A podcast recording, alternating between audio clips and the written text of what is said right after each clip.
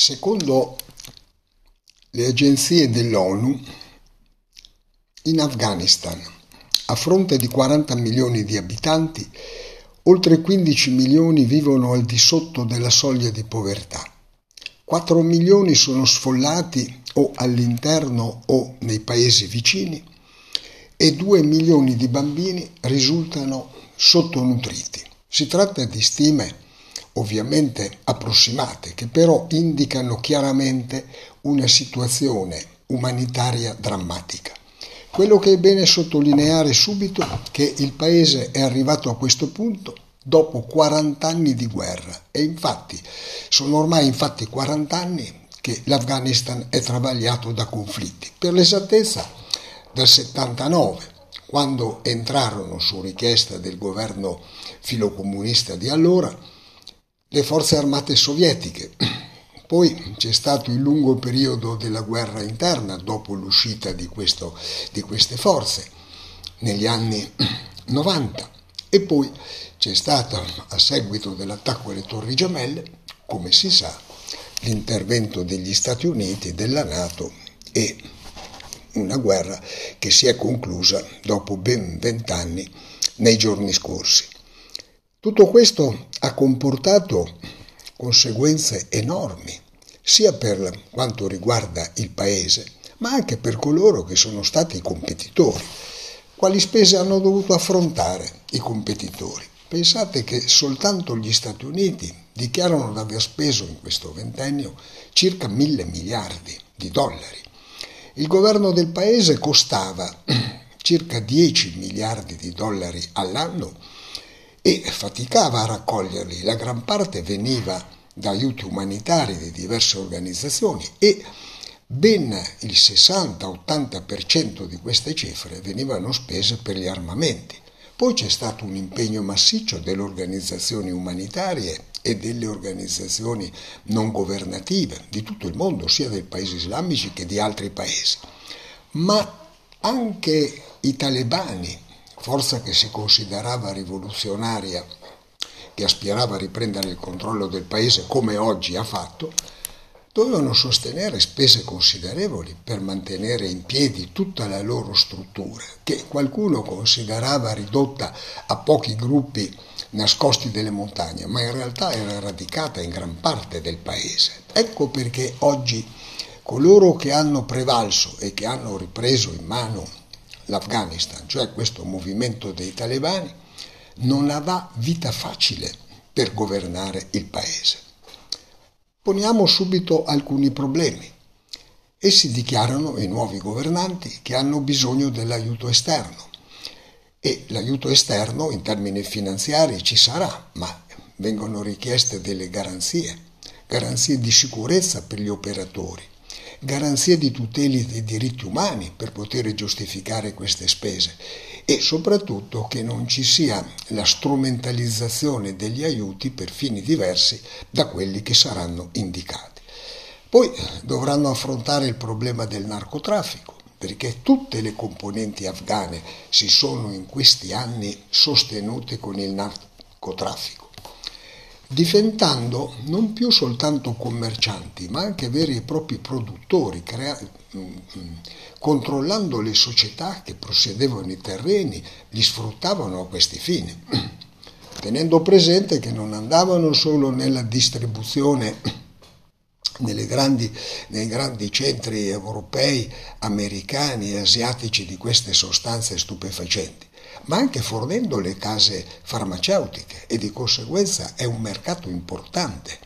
Sarebbe impossibile pensare senza questi prodotti alla morfina, agli anestetici, agli psicofarmaci, e la stessa campagna promossa dagli americani, che pure è costata molto, per di diserbanti contro le erbe delle quali si producono questi prodotti, non ha dato i risultati auspicati.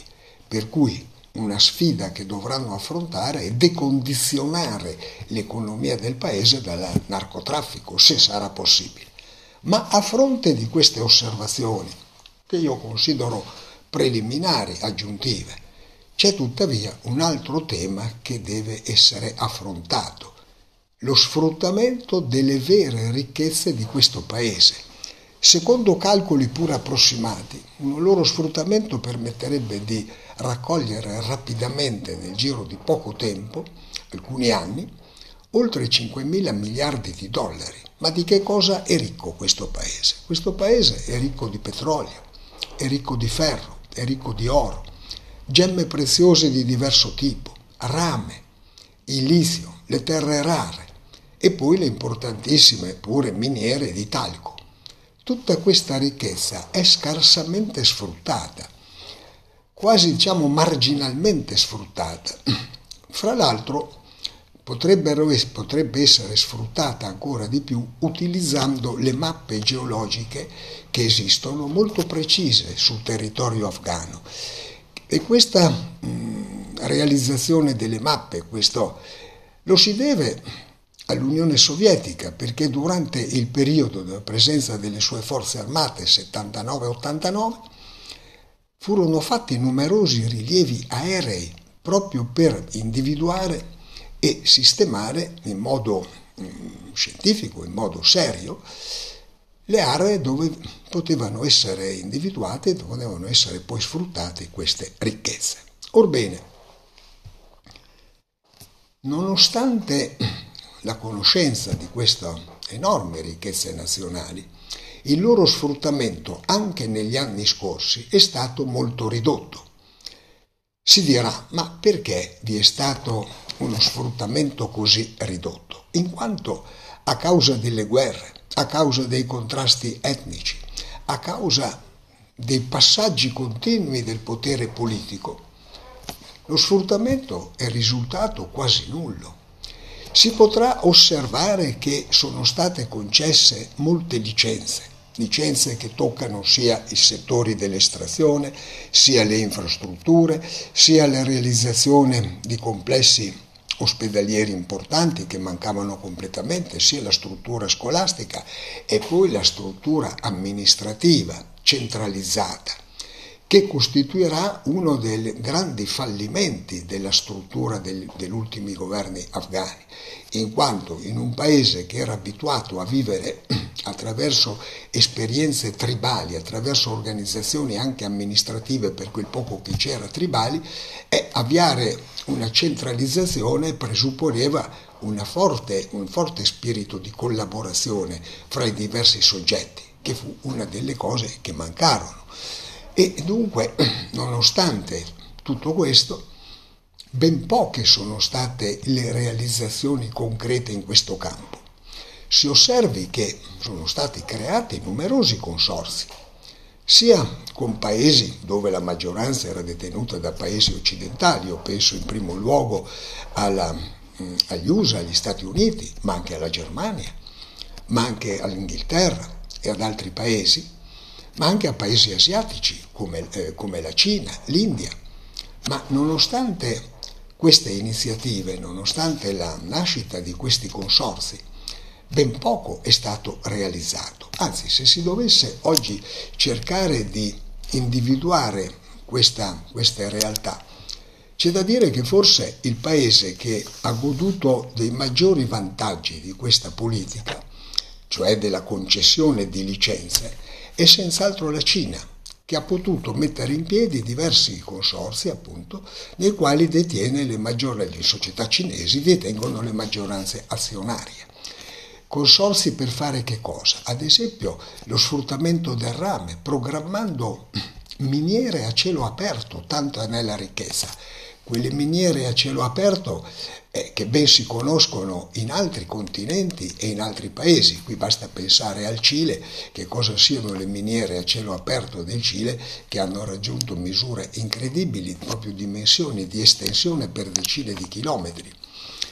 Poi hanno avuto anche mh, importanti concessioni, parlo sempre per i cinesi, per costruzione di ferrovie, costruzione di centrali elettriche, ed altre importanti mh, infrastrutture che fra l'altro sono indispensabili per la realizzazione di quella via della seta centrale, asiatica centrale, di cui la Cina è la promotrice. Ma, come ho detto, anche altri paesi asiatici, ad esempio l'India. L'India è andata verso un settore molto specifico, prevalente.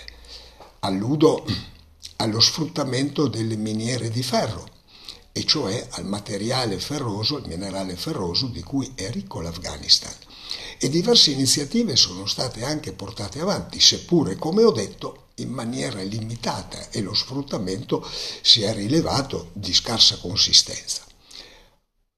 Dunque, anche in presenza delle note difficoltà degli anni passati, iniziative sono state intraprese.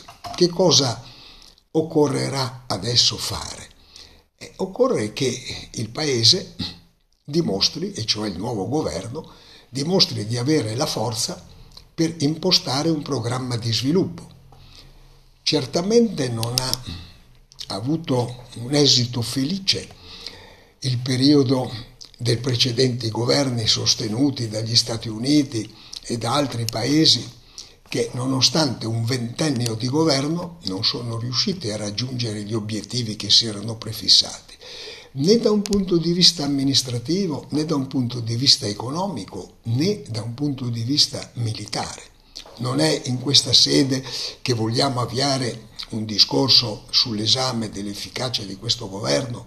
Quello che però rimane di fronte a tutti è il fatto che nel momento in cui gli Stati Uniti e la NATO hanno deciso di interrompere la loro presenza, ritirando gli aiuti militari e ritirando soprattutto la propria presenza sul terreno, si è assistito a uno sfaldamento immediato di tutta la struttura amministrativa, di tutta la struttura politica, con la fuga dei maggiori rappresentanti, ma soprattutto la liquefazione in pochissimi giorni dell'esercito afghano, che era composto di circa trecentomila componenti ed era armato in maniera modernissima. Non solo si è liquefatto, ma gran parte di questi armamenti, basterebbe pensare aerei, elicotteri, mezzi blindati, carri armati, materiale militare vario, è finito nelle mani degli stessi talebani. Questo sta a sottolineare è la debolezza di questa struttura, nonostante vent'anni di presenza eh, americana, della NATO e di altri paesi, nonostante gli aiuti delle associazioni umanitarie e soprattutto nonostante la volontà di dar vita ad una esperienza politica nuova dopo i disastri dei decenni precedenti. È stata usata un'espressione efficace a questo proposito. Il governo in carica è evaporato, evaporato in un giorno. Dunque la sfida che oggi hanno di fronte i talebani, dopo aver prevalso, come ho detto, a seguito dell'uscita di scena degli Stati Uniti e della NATO sul terreno militare, devono dimostrare non già di aver Eh, fatto cadere questo governo, il governo e tutto l'apparato militare che lo sosteneva, cosa sulla quale nessuno discute, non soltanto di avere ottenuto, cosa che vanno reclamizzando anche in certe occasioni a sproposito, di essere stati capaci di cacciare gli infedeli, gli occidentali del terreno afghano, ma devono dimostrare di sapere governare questo paese, e governare questo paese vuol dire essere capaci di utilizzare, come ho detto, non le risorse negative, il narcotraffico, la vendita delle armi, la tassazione sui cittadini, ma di utilizzare le ricchezze strategiche, le grandi risorse naturali di questo paese, di un paese cioè che dovrebbero essere in grado di trasformare da un paese ricco come oggi ma abitato da poveri, in un paese ricco ma abitato da gente che può godere di una vita accettabile.